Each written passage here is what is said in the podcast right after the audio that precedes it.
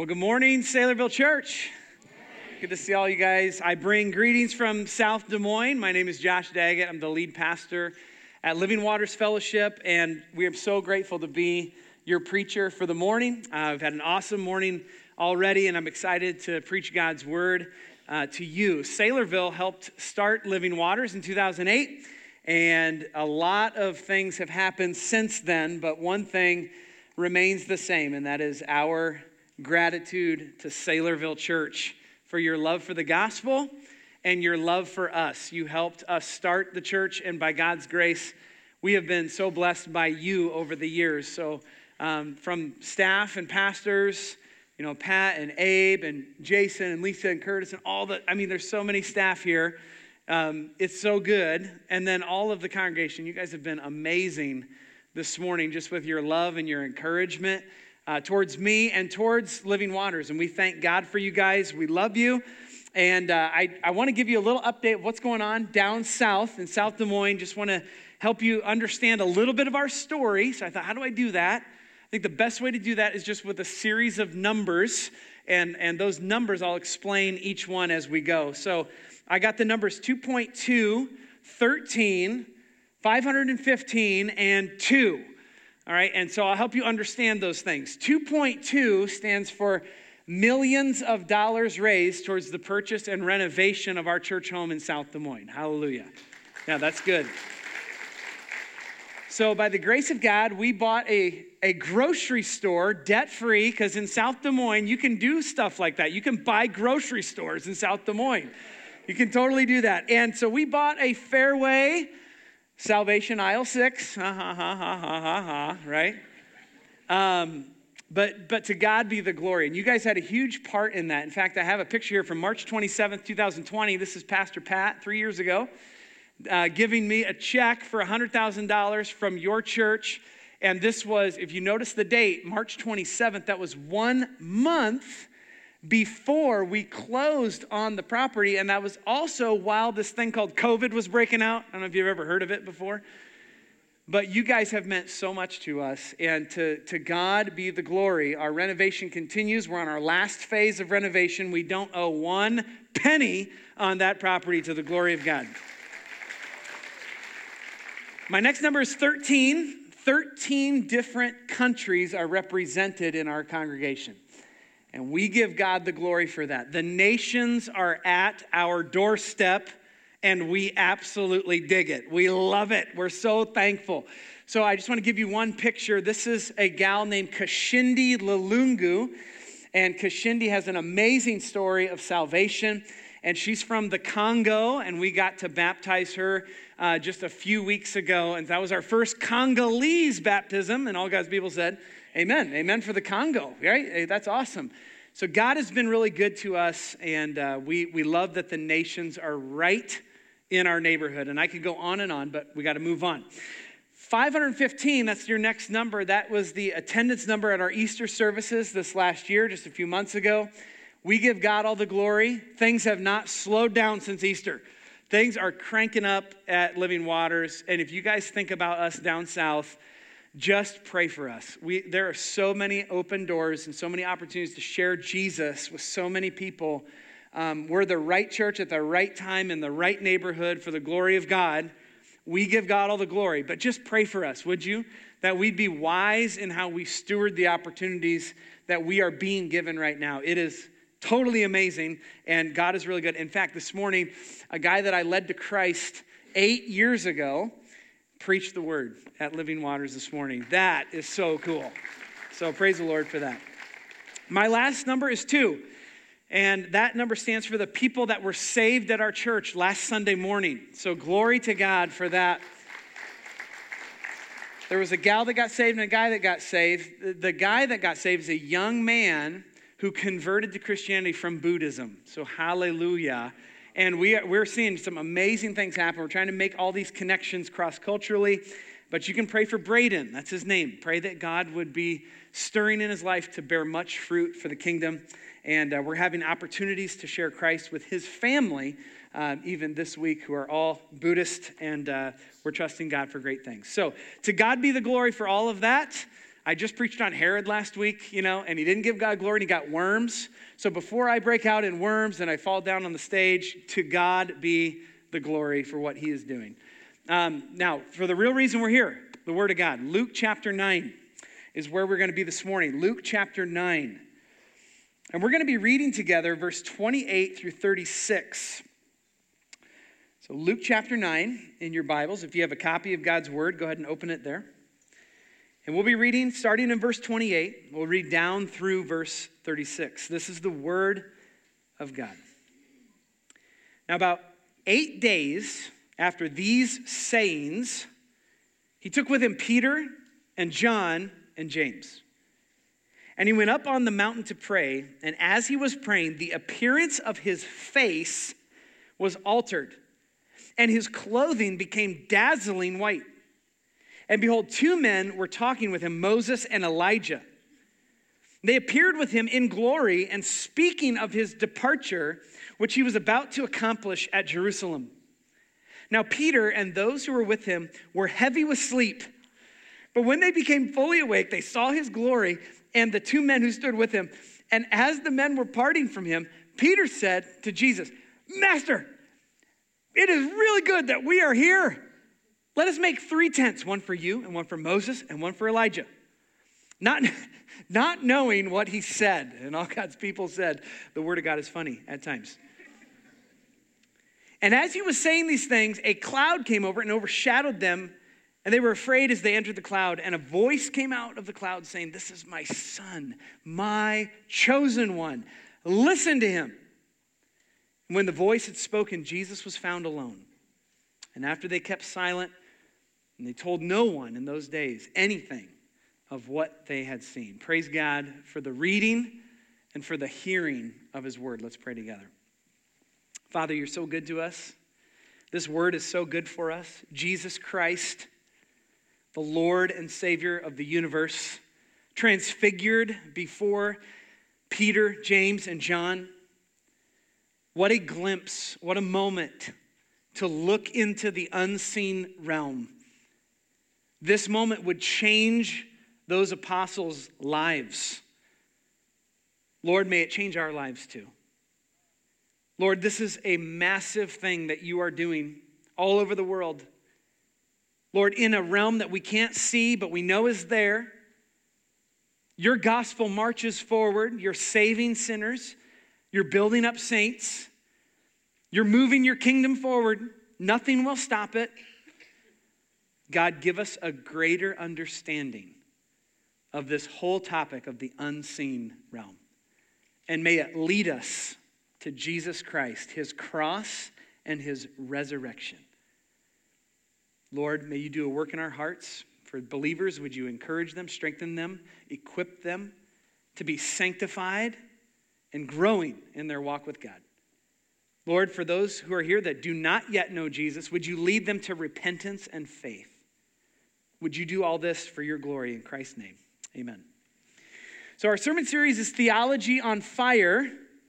And my, my sermon title this morning is Jesus Wins understanding the unseen realm. Jesus wins understanding the unseen realm. Now, when I say the phrase unseen realm, many things might come into your mind. Let me just clarify what I mean. When I say unseen realm, I simply mean the supernatural world that exists beyond our physical world. Um, filled with good and evil, filled with angels and demons, light and darkness, Jesus and Satan, heaven and hell, you get the gist, etc., etc. When I say the word unseen realm, that's what I mean. And we find ourselves today in a conflict, a modern conflict. On the one hand, there's a huge disinterest in Jesus and the unseen realm. Money has con- totally consumed people's priorities. Money is wrecking people. Materialism has distracted people's schedules, so materialistic that we are losing our grip. And technology has absorbed people's minds, or at least their faces. Amen? Sports has warped our people's ideas of glory. We think sports is glorious. And we're losing our grip on what the Bible says about what real glory is. On the other hand, America is more obsessed than ever with the spiritual realm. We are more obsessed than ever with this spiritual stuff. Here's what I mean TV shows and movies that have spiritual dimensions or some connection to the unseen realm are super popular right now. You can pick your TV show and movie of choice, but you can fill in the blank. Like all these things, these TV shows and movies that deal with the unseen realm are very popular these days. UFO interest has always been intriguing to our culture, but it's becoming more mainstream. And here's what I mean after David Grusch appeared before the House Oversight Committee's National Security Subcommittee on July 25th as a UAP whistleblower, it made the headlines for a week. And in our day and age, that's a long time. Some of you watched the, the video on YouTube or whatever. And you know this is becoming like more mainstream this idea of UAPs, unidentified aerial phenomena and UFOs. What about James Webb Telescope? Many of you know that telescope. It's giving us images we've never seen before about our universe. And there's this one guy, you've probably never heard of him. His name is Elon Musk. You ever heard of that guy? Between James Webb Telescope and Elon Musk, they have ramped up people's interest in space and the billions of galaxies that surround us. So, people today feel conflicted. Christians, especially, they don't know what to do with the gospel. People don't know what to do with the gospel right now because there's so much information coming at us all the time about this unseen realm topic. So, what do we do with the gospel? Well, most people go back and forth, they swing pendulums. Have you ever swung a pendulum before in your life? Of course you have. But most people swing a pendulum between apathy, secularism, atheism, materialism, apathy about the gospel, or panicked obsession. I got to know everything about this little rabbit trail. I got to I got to figure it all out. As Pat talked about last week in his sermon on the Holy Spirit, he said that sometimes the Holy Spirit is referred to as the forgotten God. I would add this that the Bible has become the forgotten book. Because most Christians have very little idea about the Bible and what it has to say about the unseen realm. And I'm here to tell you this morning that the Bible has all the essential things we need for life and godliness and a knowledge of what's going on in the unseen realm around us. You don't have to be scared of any passage in the Bible. Let me encourage you this morning. This book, you don't have to be afraid of anything. Jesus rules and reigns. Amen? And this book is beautiful to study. And the more you study, the more you will feel confidence about your theological state, state in this whole topic of the unseen realm. So, regarding Jesus and the unseen realm, there's so much to discover. So much. I have 30 minutes to talk to you guys, okay? 30. I will do my best to scratch the surface of this doctrine of the unseen realm to hopefully build within you a hunger and a thirst for the Word of God. I hope that this sermon launches you off into confidence where your theology is on fire for God in the unseen realm. So here's my big idea. The big idea of the passage is this when the Bible speaks of the unseen realm, with all of its activity and all of its power, Christians need to know with 100% confidence that Jesus wins. In this realm, the unseen realm, when the Bible speaks about it with all of its activity, all of its power, Christians need to know with 100% confidence that Jesus Christ wins. And I'm going to give you four truths from Scripture to help you understand the unseen realm and to, if you're a Christian, to feel confident in this topic as you keep getting hit day after day with all of this information that might make you doubt or might make you wonder what's going on. So, truth number one is this the unseen realm is real. The unseen realm is real. Ephesians chapter 6, verses 10 through 12. Finally, be strong in the Lord and in the strength of his might. Put on the whole armor of God that you may be able to stand against the schemes of the devil, for we do not wrestle against flesh and blood, but against rulers, against authorities, against the cosmic powers over this present darkness, and against spiritual forces of evil in the heavenly places. As an introductory point, the unseen realm is absolutely real. Take it to the bank. This is real. We're not talking about fairy tales, we are talking about a very real realm. Now, Ephesians 6 should sound familiar to you as a church. Pastor Pat preached on this very passage of Scripture on January 1st of this year. And if you don't remember that sermon, go give it another listen. It's really, really good because he was talking about the warfare that we encounter as Christians. Ephesians 6 tells us that we are not living our lives merely in the flesh and blood arena. We are living in the arena of the heavenly realms. Paul says that Christians wrestle against rulers and authorities and cosmic powers and spiritual forces. Your life is a wrestling match. So I guess we need to give Pat a shout out for wrestling, right? I guess. As a basketball player, I hesitate.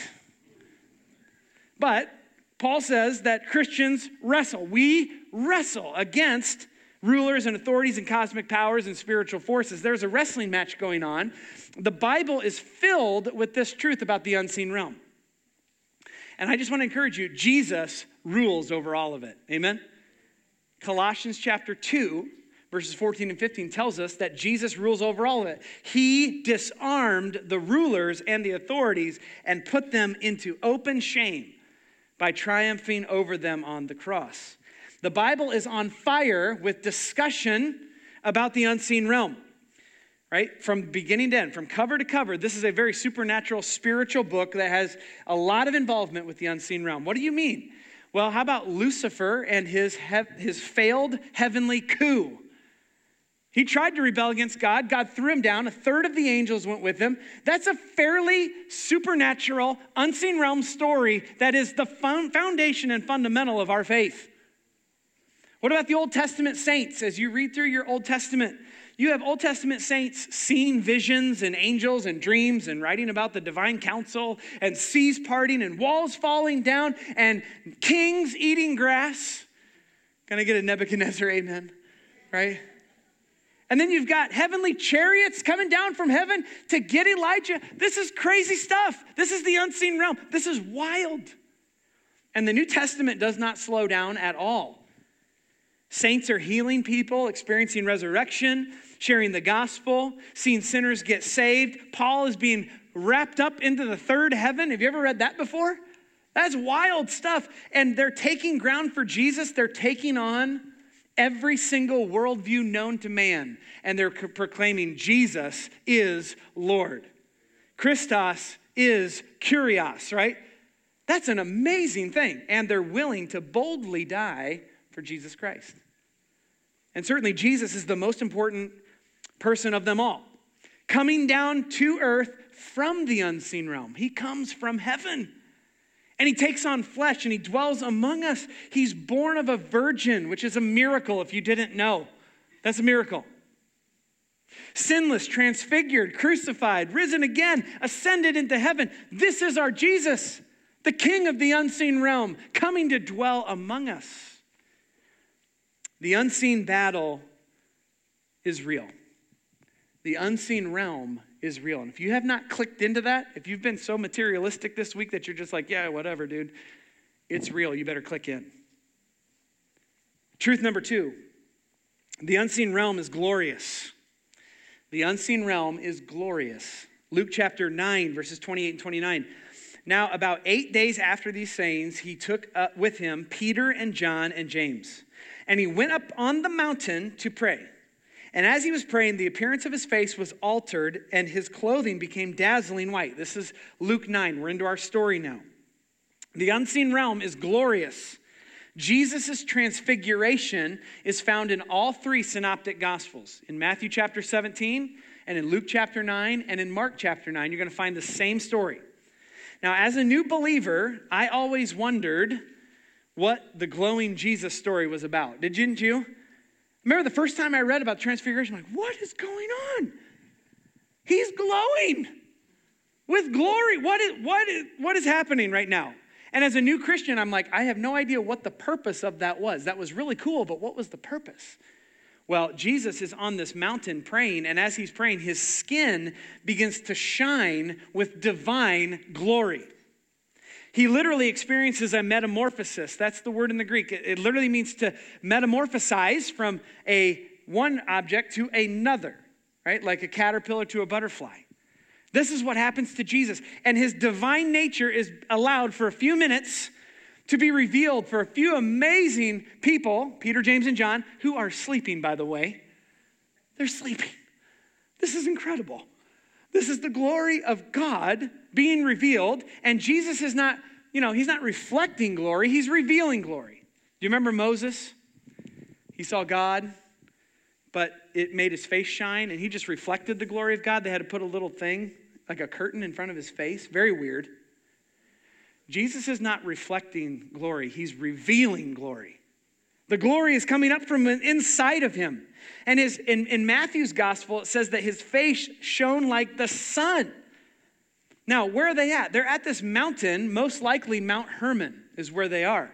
Now, I got a picture of it here. Mount Hermon is big and glorious. It's a really amazing mountain, and that's probably where Jesus was. There's scholarly debate on whether it's Mount Hermon or some other mountain. I like to think, it's my opinion, that it's Mount Hermon. Why do I think that? Because in the northernmost part of Israel, Mount Hermon was known for its evil, for its paganism, for its historic idolatry, its Baal worship, this place was associated with demons and forces of darkness and the occult. Jesus goes to that mountain to transfigure because I think he's got a message to send. He's sending a message to the spiritual forces of darkness that he is glorious and that he is very God of gods and he's here to win. So, Michael Heiser, in his excellent book on the unseen realm, said this. He's, Jesus is saying, I'm putting the hostile powers of the unseen realm on notice. I've come to earth to take back what is mine. The kingdom of God is at hand. The forces of darkness were wreaking havoc in the world, and Jesus was putting them on notice. He's got plans for Peter, James, and John too. But if you think about Superman, you know, when Superman is Clark Kent, he's got his clothes on and he does this with his shirt. I will not do that this morning. But he does that, you know, he's running onto the scene and it's the big S, the big Superman, and everybody who's watching the movie is like, all right, yeah, he's gonna, he's gonna win. That's how I think about this passage. I think Jesus begins to reveal and transfigure, and I think he's showing off to the spiritual forces of darkness and the idols of Baal and all the evil powers to say, This is me, you've lost, I've won, and I'm coming. I think that's an amazing picture. Now, what is he saying? He's saying to these spirits, these dark spirits of darkness, I am the great I am. John 8 58. Before Abraham was, I am. He's also saying, I'm here to destroy the works of the devil. 1 John chapter 3, verse 8. If you've never read that verse before, read that verse. Jesus came to destroy the works of the devil. That's good. He also is saying, I'm reclaiming my creation. I am absolutely reclaiming what is mine through my death, burial, and resurrection. This is my world, not yours. Satan's the prince of the power of the air, but he's a renter. Amen? And then Jesus is saying, I will build my church, and the gates of hell will not prevail against it. I will come back in glory, the second coming. This is a preview of the second coming. The transfiguration is this glorious appearance of Jesus, and that's exactly how Christ is going to look when he comes back through that sky to get us. Amen? When you hear that trumpet sound. Now, the unseen realm is glorious in that Jesus wins. This is why church planting is so important to the Engage Network. This is why we love planting churches because we take churches, the gospel, and we go into the darkness. Amen? We go into neighborhoods that are dark. We, need, we go into the places that need the gospel, and we shine not our own light mainly, we shine the glorious gospel in the places of darkness. And we share the gospel with people who need the light of Christ. This is a glorious thing. This is why we plant churches. And so, a little message to Eden Church. If you're here and you're a part of Eden Church, I just want to encourage you. You are a part of something amazing. And you're going into North Des Moines, which is probably the easiest place to plant a church in the world, right? Amen? As a Southsider, I can say that. Super easy. But as you're going into North Des Moines, Eden Church, I want to encourage you. The glorious Jesus, his name and his gospel still puts Satan and demons and spiritual forces of darkness on notice. So go with confidence into North Des Moines. Absolutely blow it up with the light of Christ and preach the gospel and go with confidence knowing that God has sent you and Jesus is the winner. Truth number three the unseen realm is gospel centered. The unseen realm is gospel centered, verses 30 and 31. And behold, two men were talking with him, Moses and Elijah, who appeared in glory, and they spoke of his departure, which he was about to accomplish at Jerusalem. The unseen realm is gospel centered. Moses and Elijah show up with Jesus in physical, glorified bodies. And all God's people said, Amazing.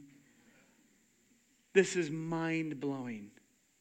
Moses and Elijah are so important because of who they are and who they represent. In their lives, both Moses and Elijah had strange and very supernatural exits out of this world. Very strange, very supernatural.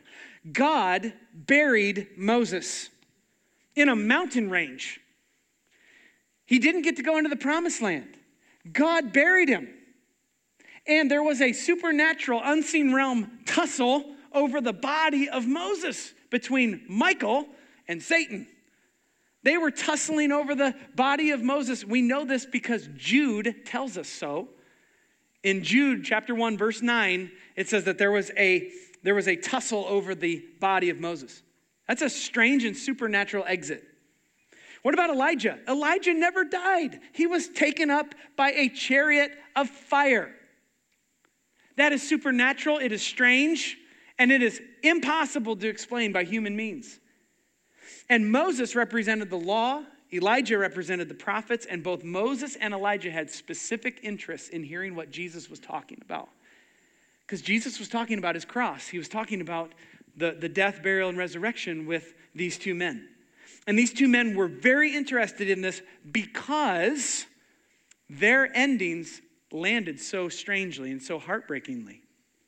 If you can imagine, Moses' life ended with disappointment. He was not able to enter into the promised land. What a bummer. Do you know how much that guy had to endure from the people that he led? And he, you know, he hit the rock the first time. Cool. God says, Speak to the rock the second time. And Moses is like, I'm going to go and hit the rock.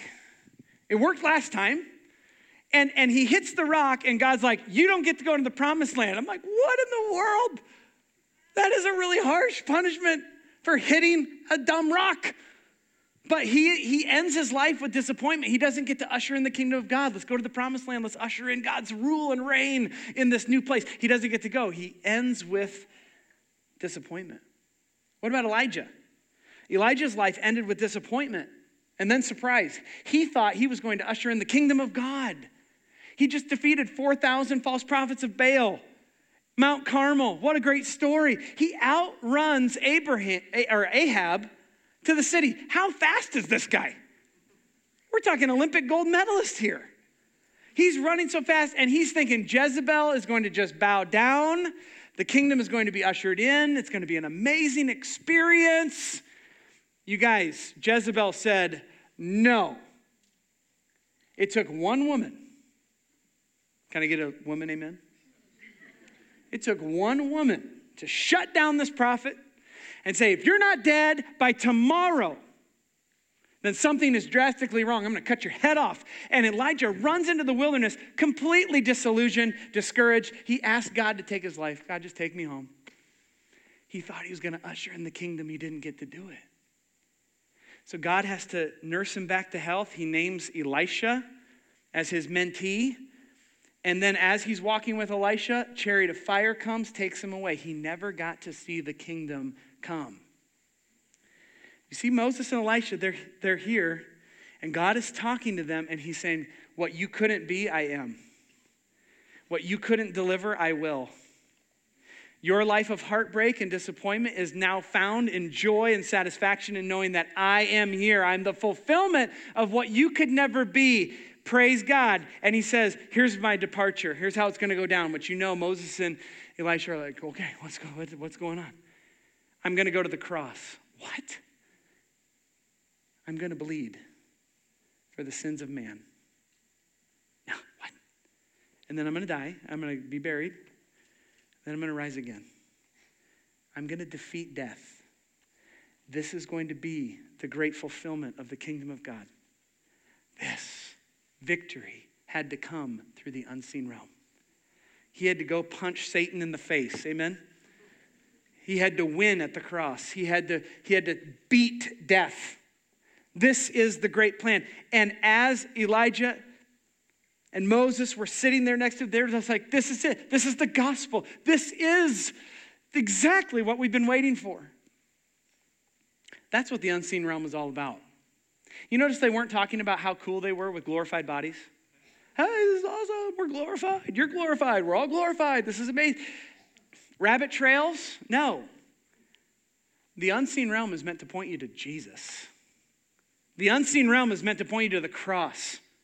The unseen realm is meant to grab your heart and grip you with greatness and glory, the glory of the gospel. And if your study of the unseen realm is not leading you to the cross of Jesus Christ, you're doing it wrong. The unseen realm speaks about the gospel. And the last point the unseen realm carries with it a big impact. It is impacting. Verses 32 through 36. Peter and those who were with him were heavy with sleep. When they became fully awake, they saw his glory and they saw these men partying, and they said, Master, it's good that we're here. Let's make three tents. One for you, Moses and Elijah. Let's do it. Seeing the glory of Jesus, the unseen realm, just a, a minute of, of looking at it, changed their life forever. Peter, James, and John were never the same. They saw what we long to see. Don't you long to see this, Christian?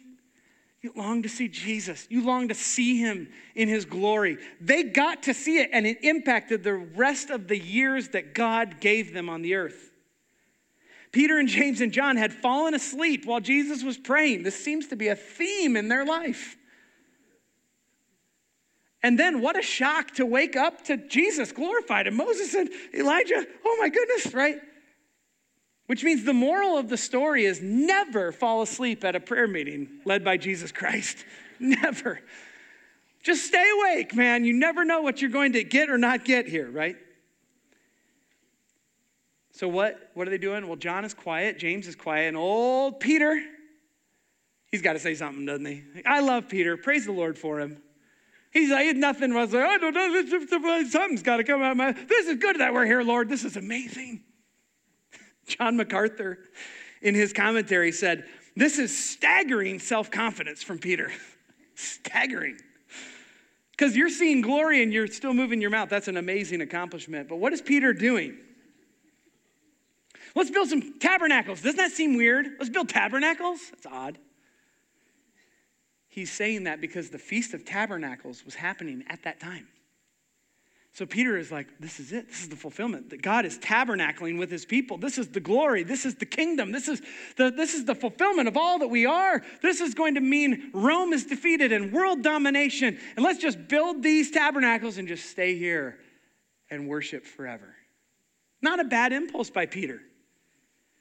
But God the Father comes up and says, shh, quiet. This is my beloved son.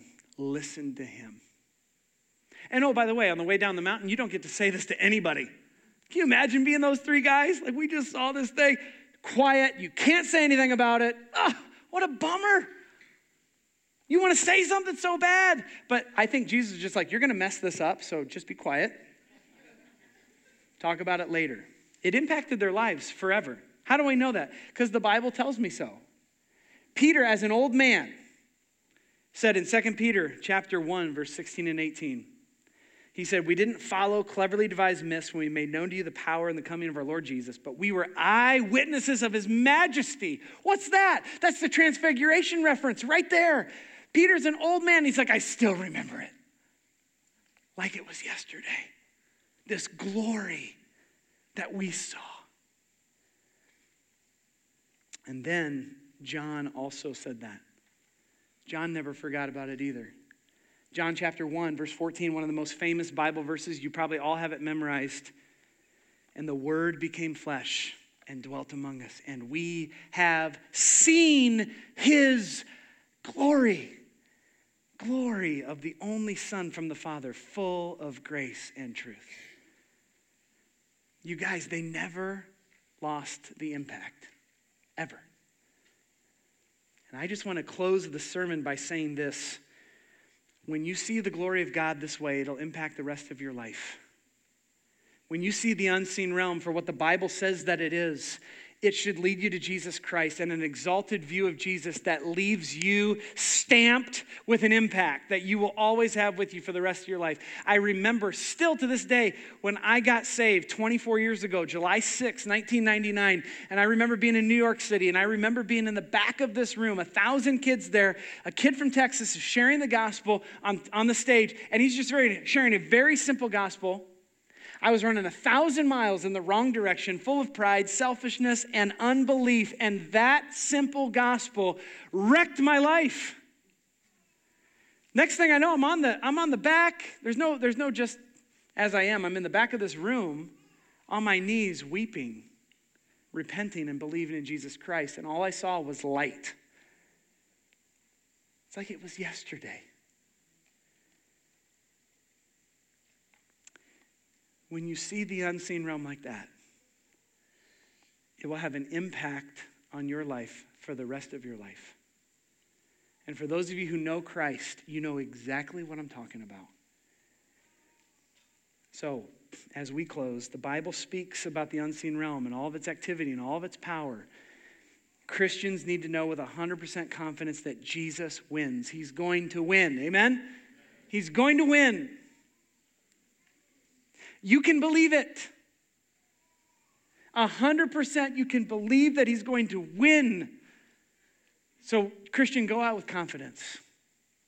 You're going to get hit with a lot of headlines and a lot of static and a lot of information this week. Walk with confidence in the unseen realm and what Jesus says. The unseen realm is real, it's glorious, it's gospel centered, and it's impacting. And for those of you who do not yet know Jesus, oh my, oh my, I hope you just could be introduced to him today. He's glorious, he's in heaven. And for some of you, you need to repent and believe in him. It's all real. The resurrection is real, and he's ready to forgive any person that will come to him with humility. May God do it. Let's pray. Lord, thank you for this time and the word. Thank you for this amazing truth about the transfiguration and the unseen realm. Oh God, wake us up as Western Christians materialistic, agnostic, atheistic, pragmatic, all those things, God. We are all those things. But oh Lord, how we need to be swept up with confidence in your glory, Jesus. So, Lord, may, may Christians just sense that, some decisions that need to be made in their lives today, an experience of your glory a love for the cross and the resurrection, hope that goes beyond this life. And Lord, for those few who may not know Jesus, Lord, would you draw them in? You are glorious, you are resurrected, and you are drawing in any sinner that will repent and believe in the gospel. So, Lord, may you move even one person to saving faith. Do it for your glory. In Jesus' name, amen.